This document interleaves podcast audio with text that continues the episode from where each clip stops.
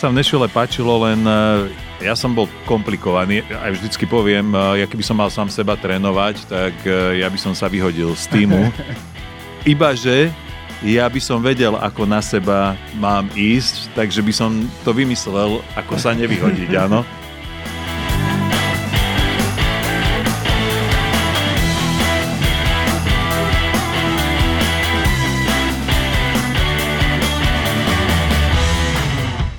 Tento podcast vzniká v spolupráci so športovým portálom sportnet.sk a jeho reklamným partnerom Doxbet.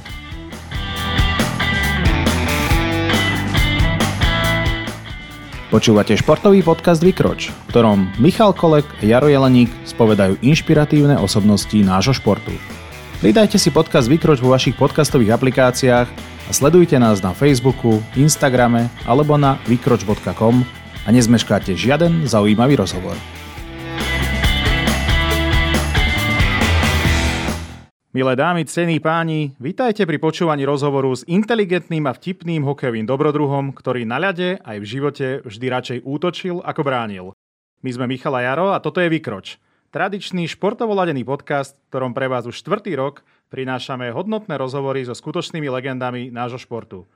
Aj tento rozhovor vám prinášame v spolupráci s portálom Sportnet, ktorý vám ponúka ďalšie pravidelné podcasty. Nájdete ich vo vašich obľúbených podcastových aplikáciách. Sníval o tom, že si v najlepšej hokejovej lige sveta zahrá aspoň jeden jediný zápas. Nakoniec ich odohral 112.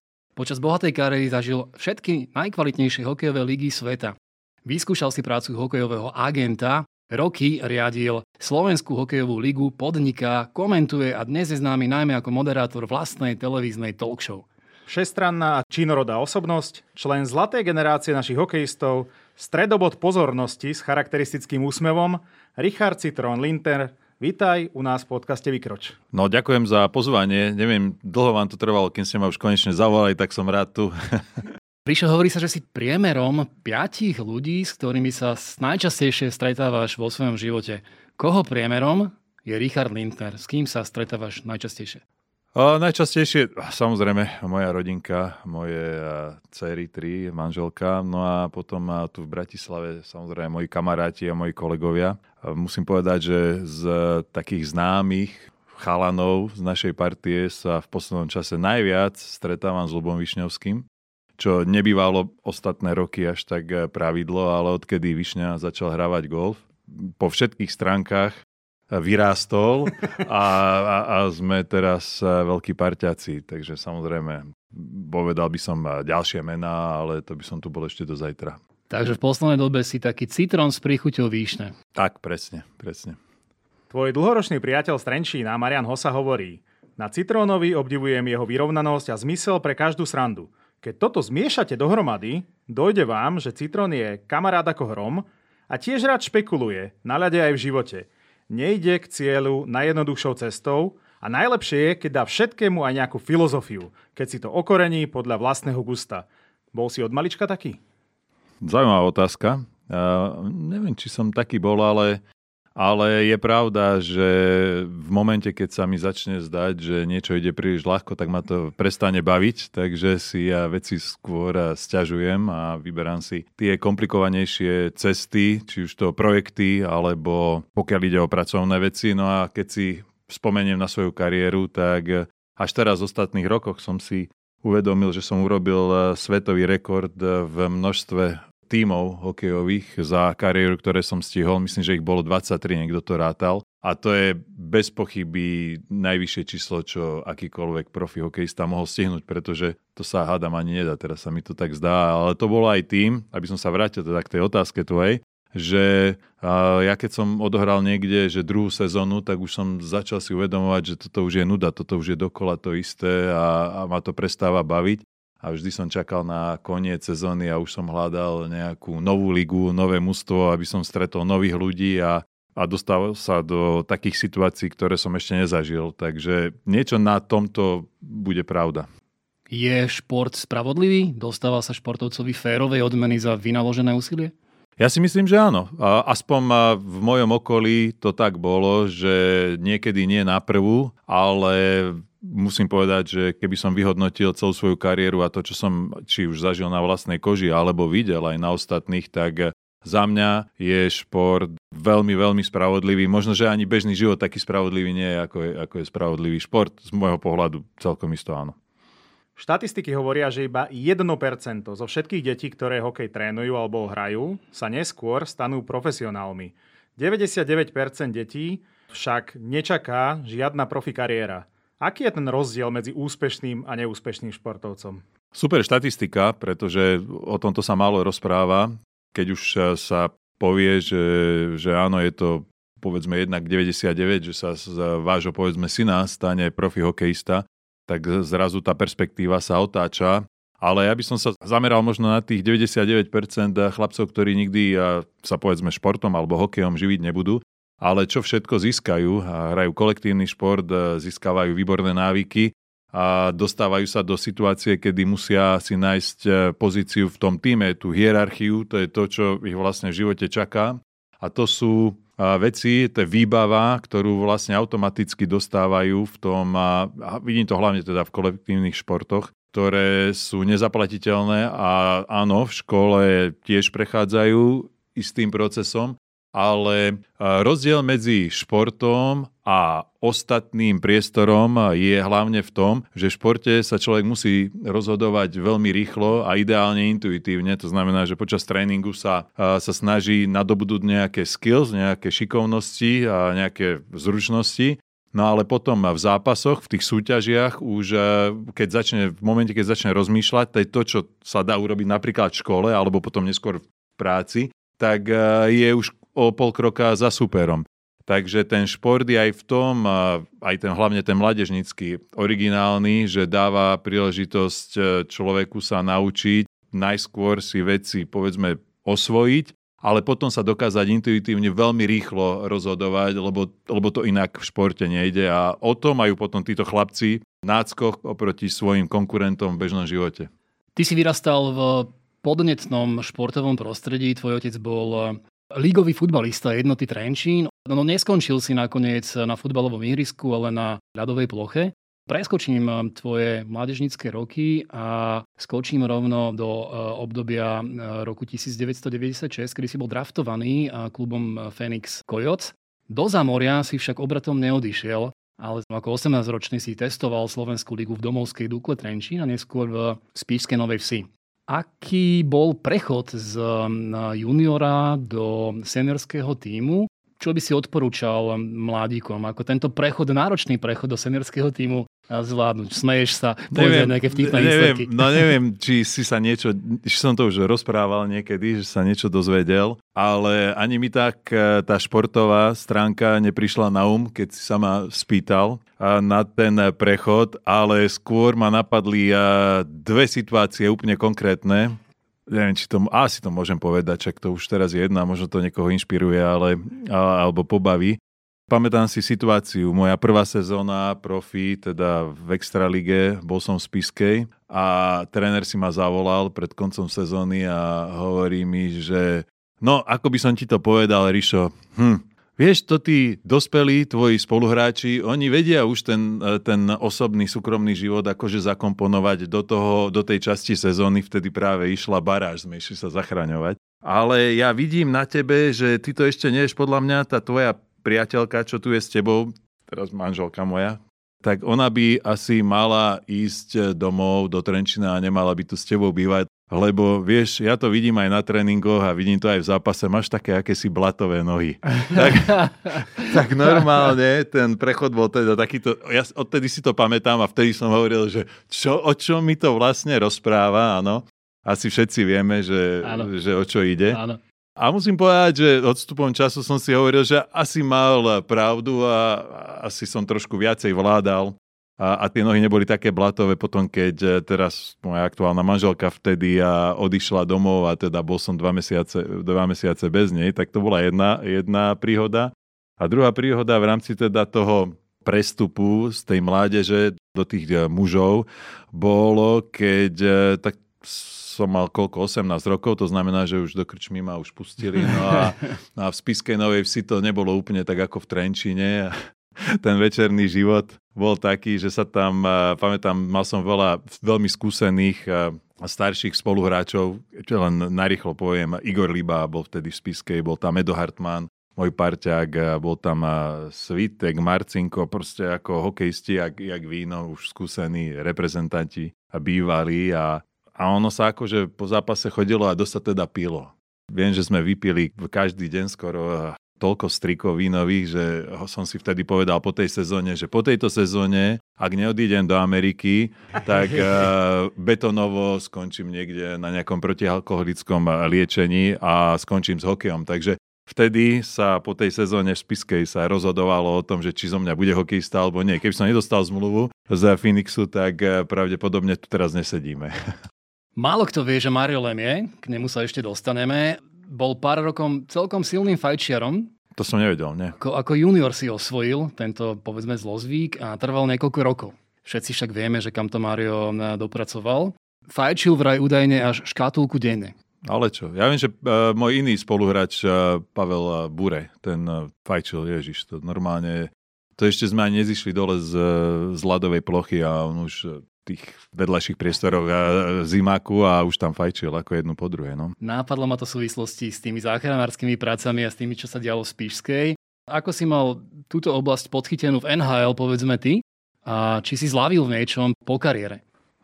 Amerika ma naučila, a samozrejme trošku disciplíne tam tie e, nároky boli oveľa väčšie a čo sa dá povedať, že v rámci prípravy a tréningového procesu som počas kariéry sa stále niečo učil a, a môžem to úplne smelo skonštatovať, že ako moja kariéra išla, tak som trénoval a pripravoval som sa viac a viac. Pamätám si, že sme mali takú hádku skoro až s Martinom Strakom, ktorý, ktorému som sa čudoval ako mladý chlapec, keď sme hrali v Pittsburghu, že prečo tak veľa trénuje, však som mu vravil, ty už si skúsený, však ty už to aj tými skúsenosťami zahráš. A hovorí, ale prosím ťa, ako Ríšo, však to je tak, že čím si starší, tým musíš viacej trénovať, aby si vlastne stíhal tým mladým. A ja som proste ten názor e, s ním nezdielal, až potom, keď som sa ja dostal, povedzme, do veku tých 34-35 rokov, tak som si uvedomil, že, že tie dávky tréningové, ktoré som si nakladal, boli, dá sa povedať, kľudne aj dvojnásobné, trojnásobné oproti tomu, ako keď som bol 20 Takže toto musím počiarknúť a potvrdiť, že takto to reálne ako bolo.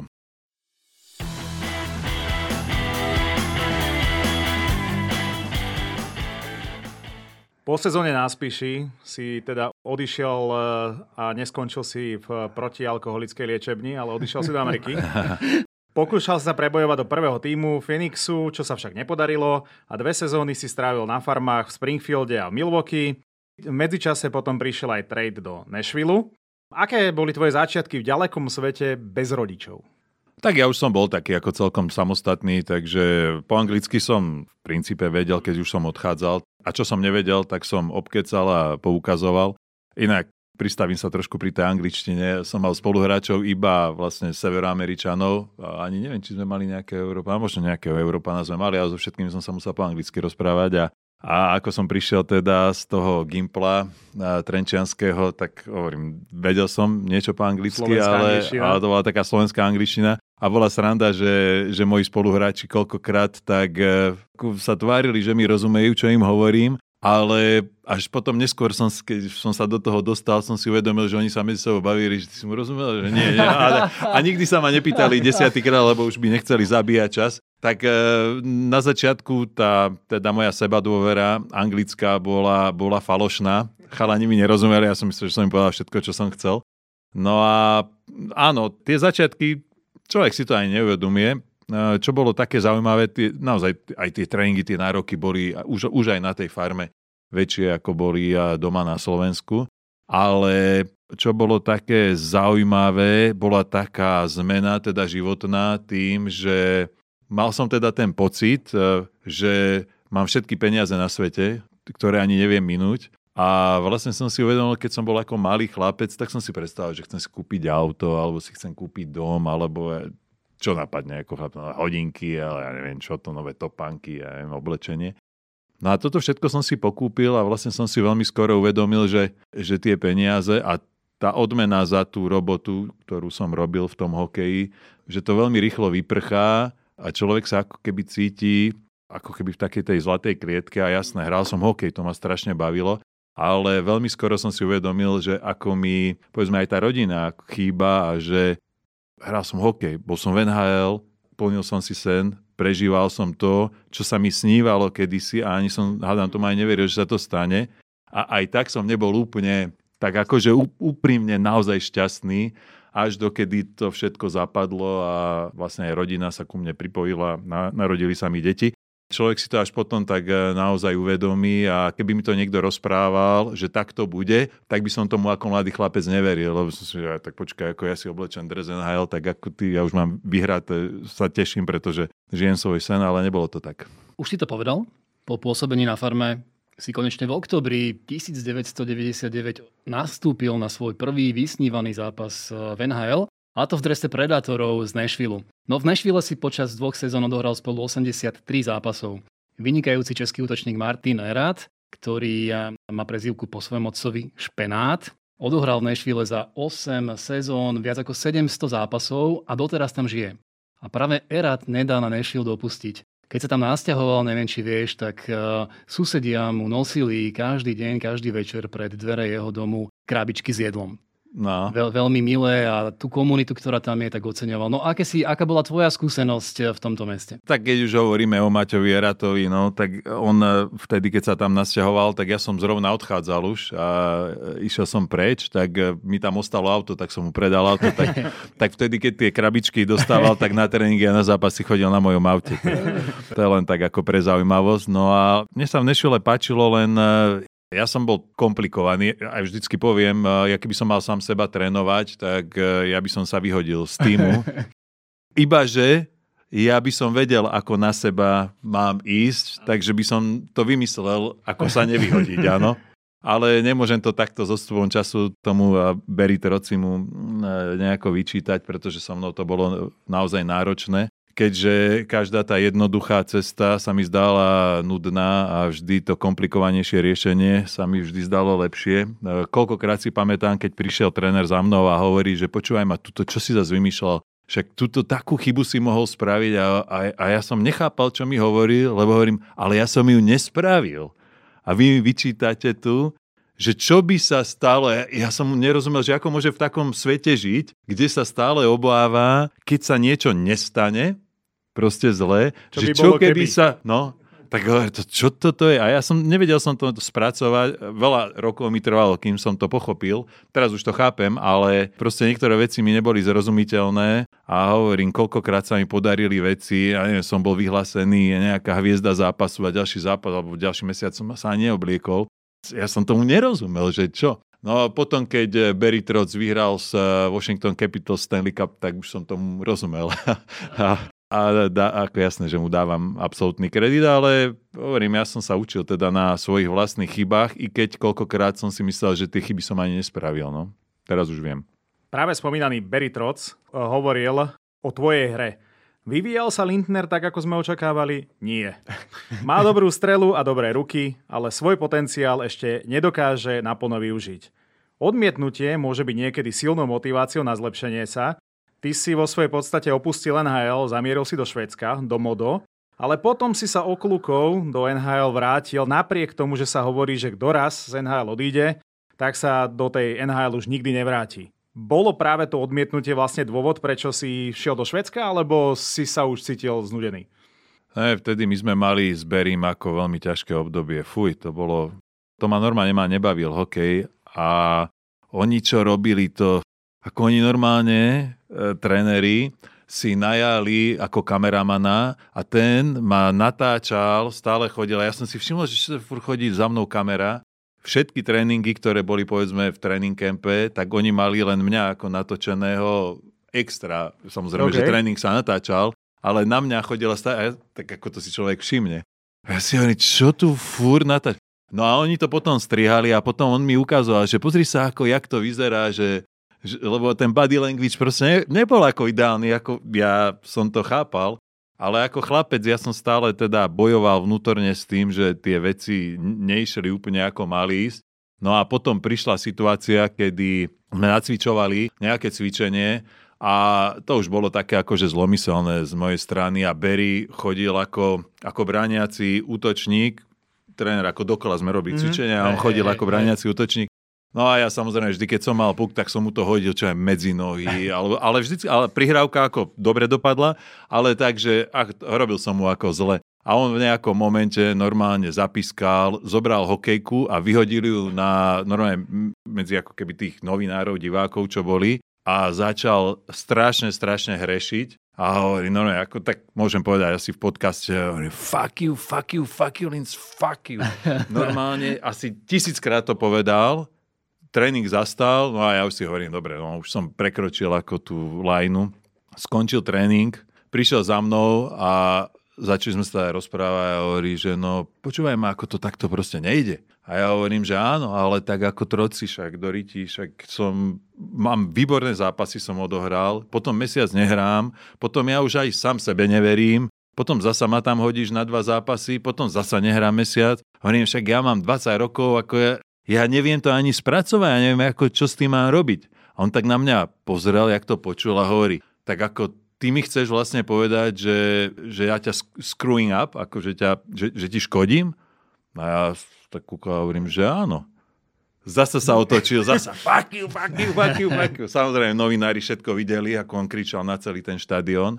Po tom tréningu ja už si hovorím, dobre, ak je koniec ako vybavené, tak ešte nejaký čas som tam chvíľku bol, som hneď volal agentovi, že tak toto buď ma vytradujú, alebo ja tu nemôžem, toto sa nedá ako robiť takto.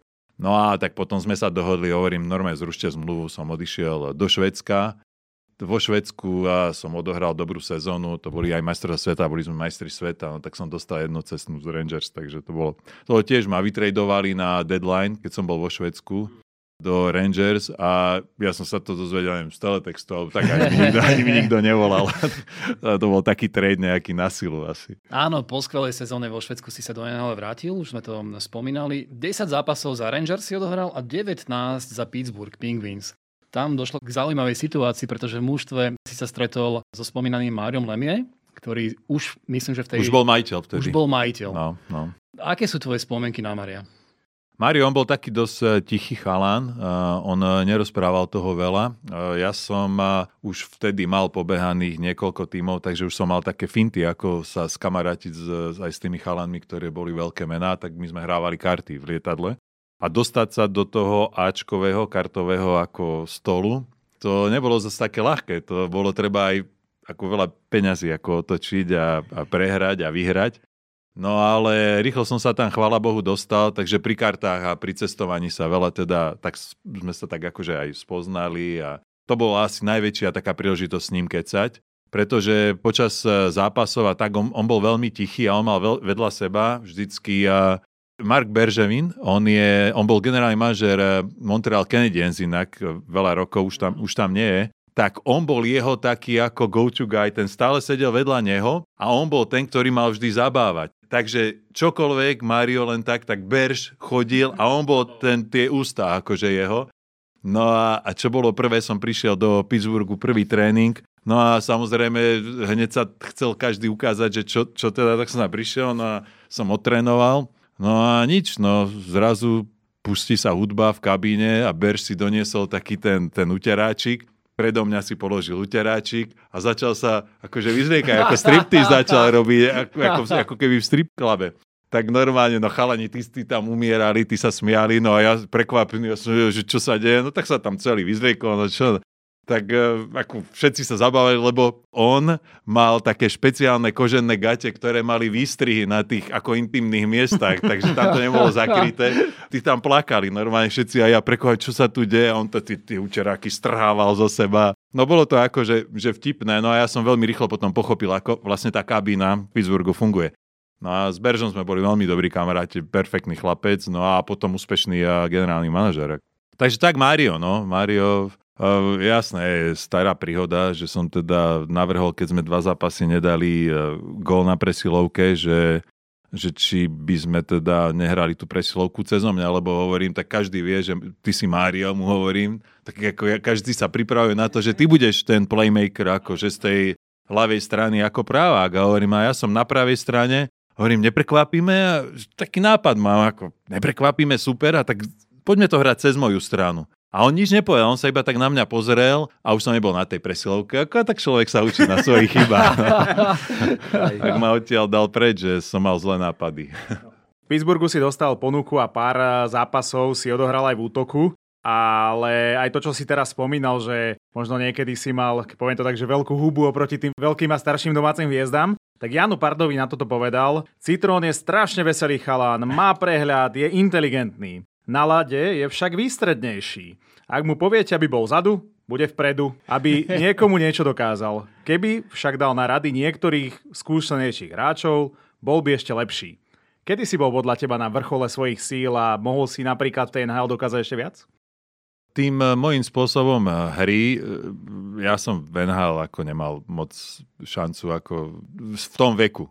Myslím si, že potom neskôr, keď už som bol trochu skúsenejší, tak jasné, to sa odvážim povedať, že ako NHL to zase nie je taká liga, že to by som akože uhral akože tú pozíciu, ktorú som chcel, ale ako mladý ja som mal problém e, napriek tomu správaniu zo seba dôveru. Ja som proste bol taký vyhúkaný z toho, že som v NHL, že ja som až koľkokrát vnútri bojoval s tým, že to, to, to, čo ja tu robím, ako, ako tu môžem byť. A niekedy som testoval veci, že ktoré, či to vlastne ja si môžem dovoliť. Lebo keď som bol napríklad na farme, tak tam som bol tak dominantný, že ako ja som tam strieľal góly a čo ja viem, ja som mal 15 striel za zápas, som si chodil striedať, ja som aj na rozcvičky nechodil, ja som tam robil úplne, čo som chcel. A to hráči, ktorí boli poloviční, sa dostali do NHL a hrávali tam. Len ja som proste s tým prechodom v tom veku mal tak vážny problém, že potom už keď som bol dosť dobrý ako vyspelý aj mentálne na to, už potom bolo neskoro a už som hrával v Európe, no ale keď by som prešiel celú svoju kariéru, tak okolo toho roku, eh, povedzme 2000, povedzme 10, 11, 12, vtedy bol Lindner najlepší Lindner, aký bol v kariére. No. Takže Fínsko. A Fínsko, Švédsko, tak tam som naozaj ako veľmi, veľmi akože mal silné postavenie, no aj v rámci, v rámci vôbec nie klubu, ale ligy. Nebola som všade, ale mám to na zozname povedala americká eseistka Susan Zontagová. No, ty si takmer všade, kde sa výborný hokej hrá, bol. Po pôsobení v NHL si od e, roku 2003 definitívne zakotvil e, v Európe a postupne si oblikal dresy a ani to nejde menovať. Nemenuj to, lebo tu budeme ďalších 20, 20 minút. 23 klubov. Nemuseli robiť dve kartičky normálne hokejové, lebo mne sa tie kluby na jednu zozadu nezmestili, vieš? No prečo si takmer každú sezónu menil pôsobisko? Tak ako som už na začiatku povedal, že mňa veľmi začalo nudiť, keď som niekde bol príliš dlho a vždy som hľadal také tie nové výzvy. A veľmi skoro počas svojej kariéry som si uvedomil, že mám príležitosť si vlastne vybudovať network ľudí, a ešte mi za to aj zaplatia a ešte aj budem hrať hokej, čo vlastne zábava, áno. Takže ja som vedome menil vlastne kluby, ligy, aby som za tú svoju kariéru spoznal čo najviac nových spoluhráčov, mm-hmm. manažérov, trénerov. A udržuješ s nimi styky? A to je práve to také zaujímavé, že keď som vlastne skončil s, so svojou kariérou a začal som hneď riadiť ligu, tak e, ja do, do dnešného dňa od vtedy môžem zatelefonovať. Neexistuje žiadny klub, žiadna liga z týchto elitných, ako či už európskych, alebo Dokonca aj v NHL ešte mám strašne veľa bývalých eh, spoluhráčov, kde si vlastne tým, že ja som bol taký dosť, poviem, že nebol som tichý, ne, nebol som, nesedel som v rohu v kabíne, skôr som bol taký zhovorčivý a chalanov som tak ako skôr ťahal, že von a, a na večere a tak, aby sme proste fungovali a žili a spoznávali sa tak uh, mám naozaj veľmi veľkú databázu týchto bývalých spoluhráčov a, a trénerov a, a manažérov, takže som to veľmi dobre využíval. A teraz, keď samozrejme mám tu svoju show, tak uh, veľakrát to aj vidíte v show, že sú chalani, ktorí či už to cez video hovor alebo reálne prídu, moji bývalí, hovorím, spoluhráči, to až by človek neveril, že kde všade sú a keď zdvihnem telefón a zatelefonujem niekomu, tak mi vyhovejú prvé, posledné, mm. lebo vedia, že keď so mnou boli, že ja som im dal prvé, posledné, keď sme vlastne spolu fungovali.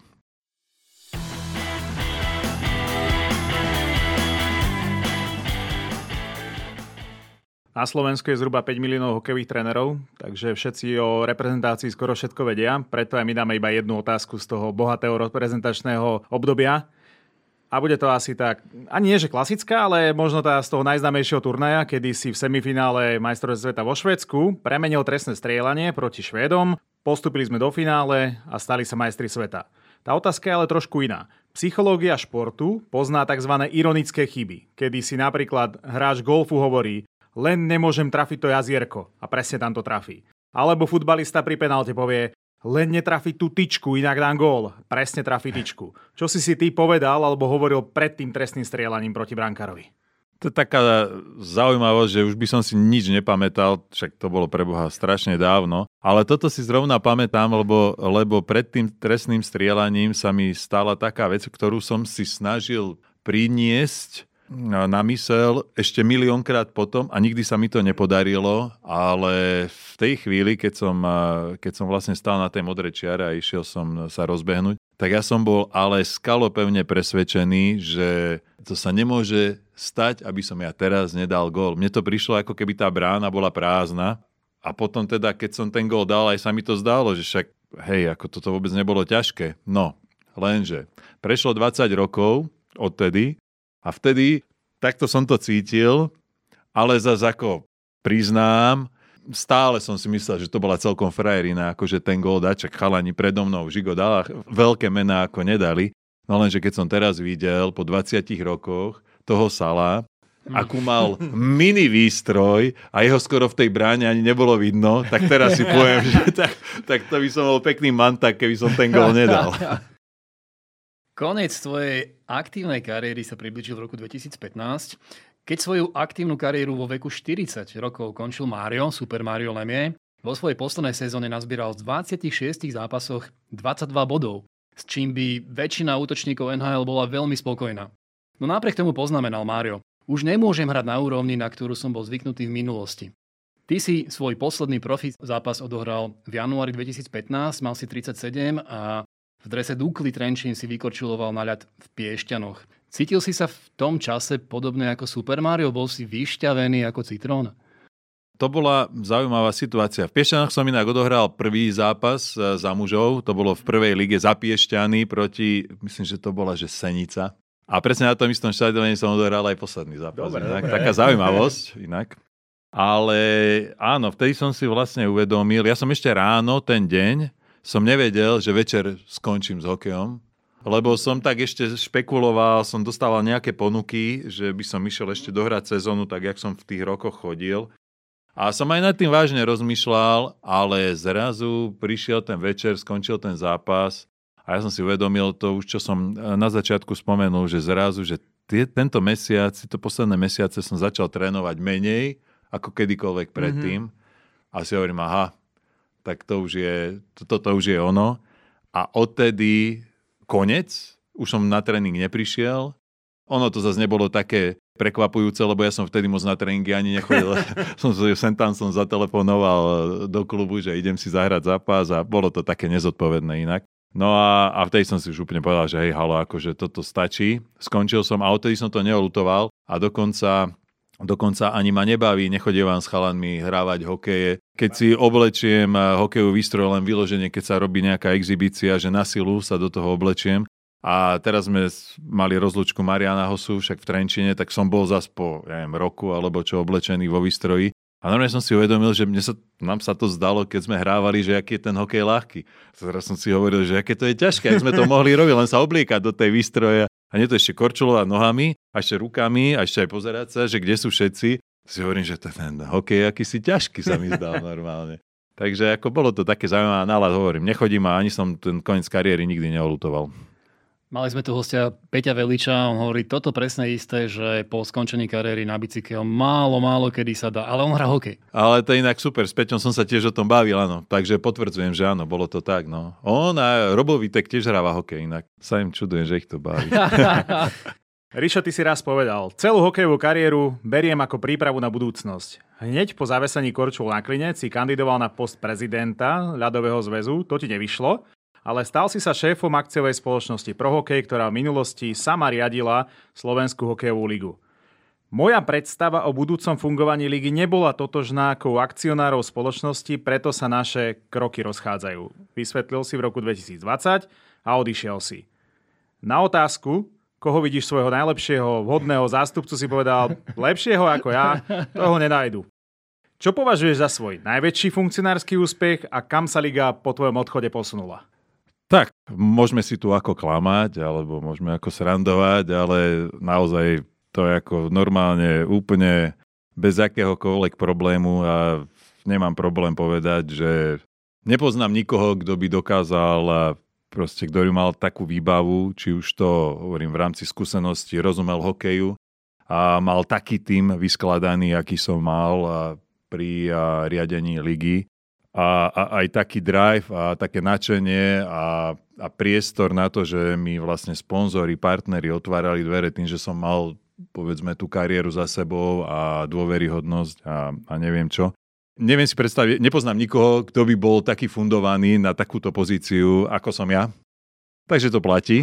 A môžeme sa, hovorím, môžem to povedať akože zo srandy, ale ono je to tak a však sa pozrime, že čo sa stalo, odkedy vlastne som odišiel, tak vlastne je to komplikované. Takže Takže e, verím tomu, že bude svítať aj na lepšie časy v rámci a povedzme fungovania lígy a ja držím palce všetkým, ktorí sa o to starali aj potom, ako som ja odišiel, ja som nemal ako problém s tým. A držím aj teraz, tým, že sa trošku tam zmenili pomery.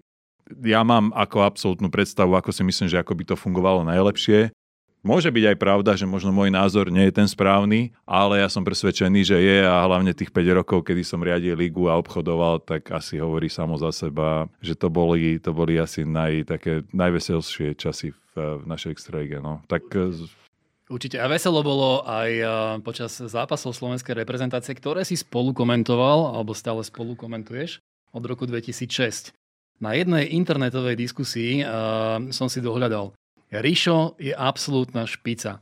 Ak spolu komentuje Rišo, dá sa pozerať šport aj na STV a nemusím prepínať na ČT. Od mája 21 si moderátorom vlastnej talkshow Citronáda, ktorú uvádza tiež e, RTVS. Je práca komentátora, prípadne moderátora vlastnej show e, ďalším splneným e, detským snom a ako sa na, na tieto pozície v showbiznise pripravuješ? Tak spolukomentovanie bola taká idea Andreja Miklanka, vtedy riaditeľa športovej časti RTVS.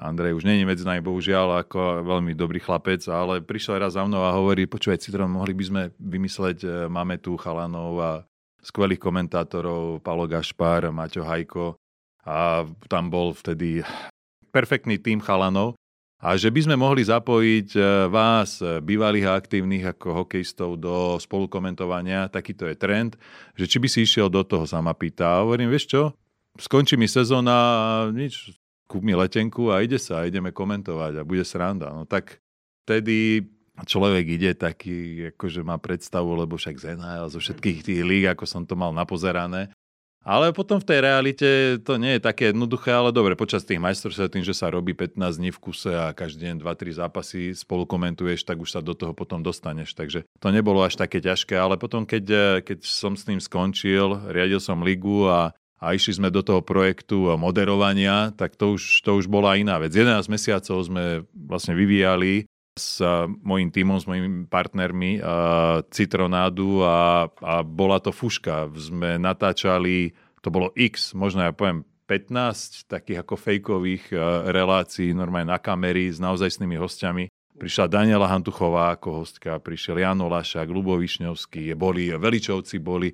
Bolo tu príprava naozaj zodpovedná a až vtedy som si, ako mal som malú dušičku, ale chcel som to vyskúšať ale uvedomil som si a sa to potvrdilo, že teda byť ten eh, moderátor, nie ten host, eh, je, je úplne iné. iná. To je úplne iná situácia. No ale dnes, čo máme, 54 živých shows máme za sebou, tak už sa mi to zdá byť tiež ľahké a, a už som aj hovoril môjmu týmu, že keby neboli teraz majstrovstvá sveta v Česku? v Česku, že to je proste, že chceme byť priamo v Ostrave, budeme vysielať eh, z Ostravy, tak uh, už neviem, či by to bola zasa tak, už by ma to začalo možno, že aj tak trošku ako vnútorne nudiť, aj keď teda hostia, ktorých máme, ma nenudia nikdy, tí sú, tí sú skvelí. Ale ako taká ďalšia, ďalšia výzva, tak sa hovorím, ďalšia výzva musí byť, musíme sa posunúť a musíme vysielať zo Stravy, priamo z toho miesta, kde sa tie majstrovstvá hrajú. A toto ma zase naplní a všetko smeruje k tomu, že doťahujeme zmluvy, dohody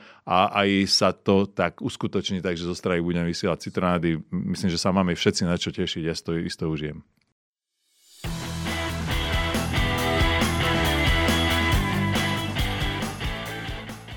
Náš priateľský zápas bezprostredným a charizmatickým Richardom Lindnerom sa dostáva do svojho vyvrcholenia. Čaká nás ešte niekoľko striel od Modrej, v ktorých eh, Richard eh, bol veľmi úspešný.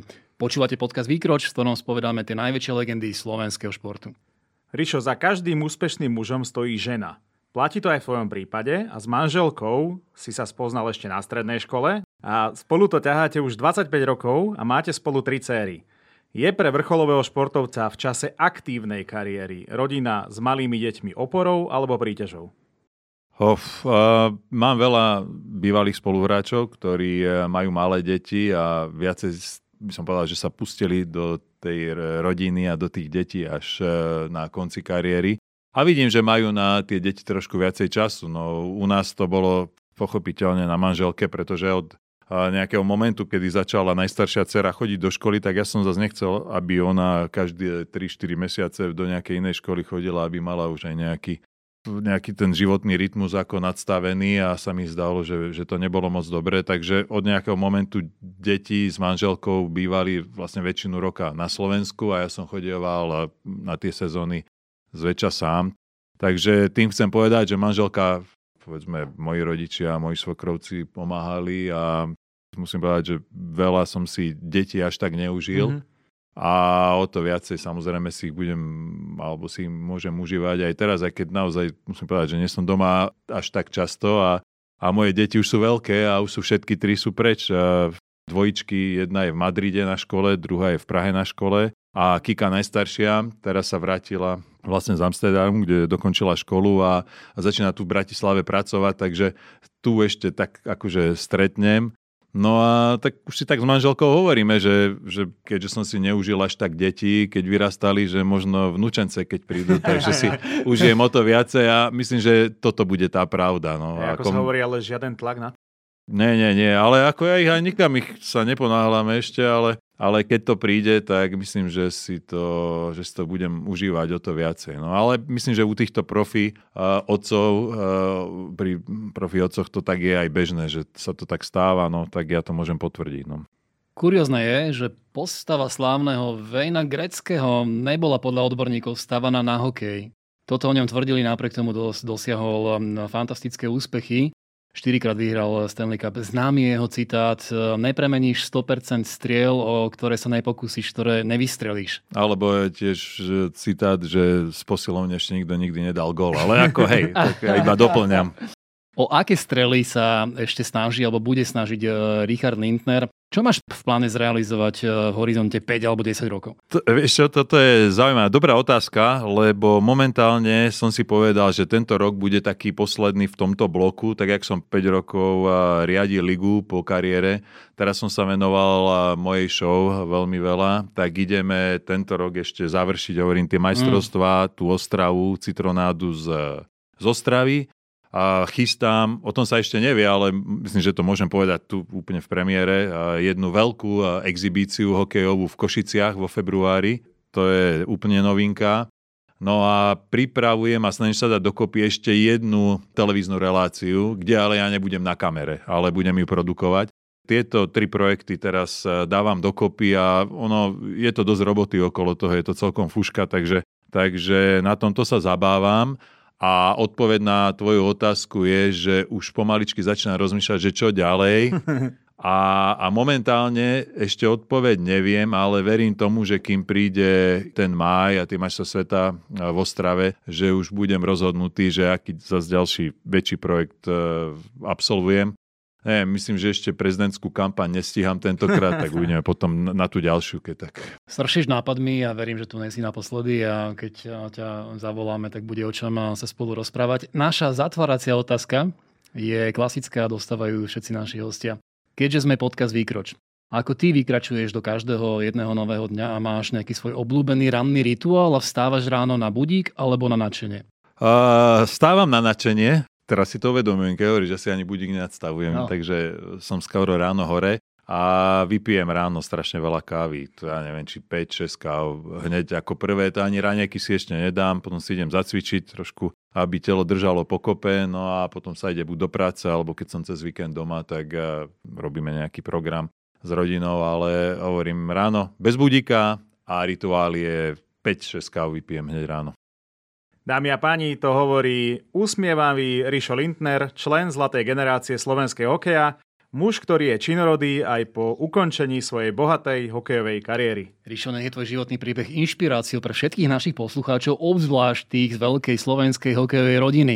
Ďakujeme pekne za rozhovor, prajeme ti veľa energie, nápadov, osobnej i rodinnej pohody a nech sa ti darí vo všetkom, čomu sa venuješ a venovať budeš. A ďakujem veľmi pekne ešte raz za pozvanie a ďakujem za všetky tieto darčeky. Ďakujeme. ďakujeme.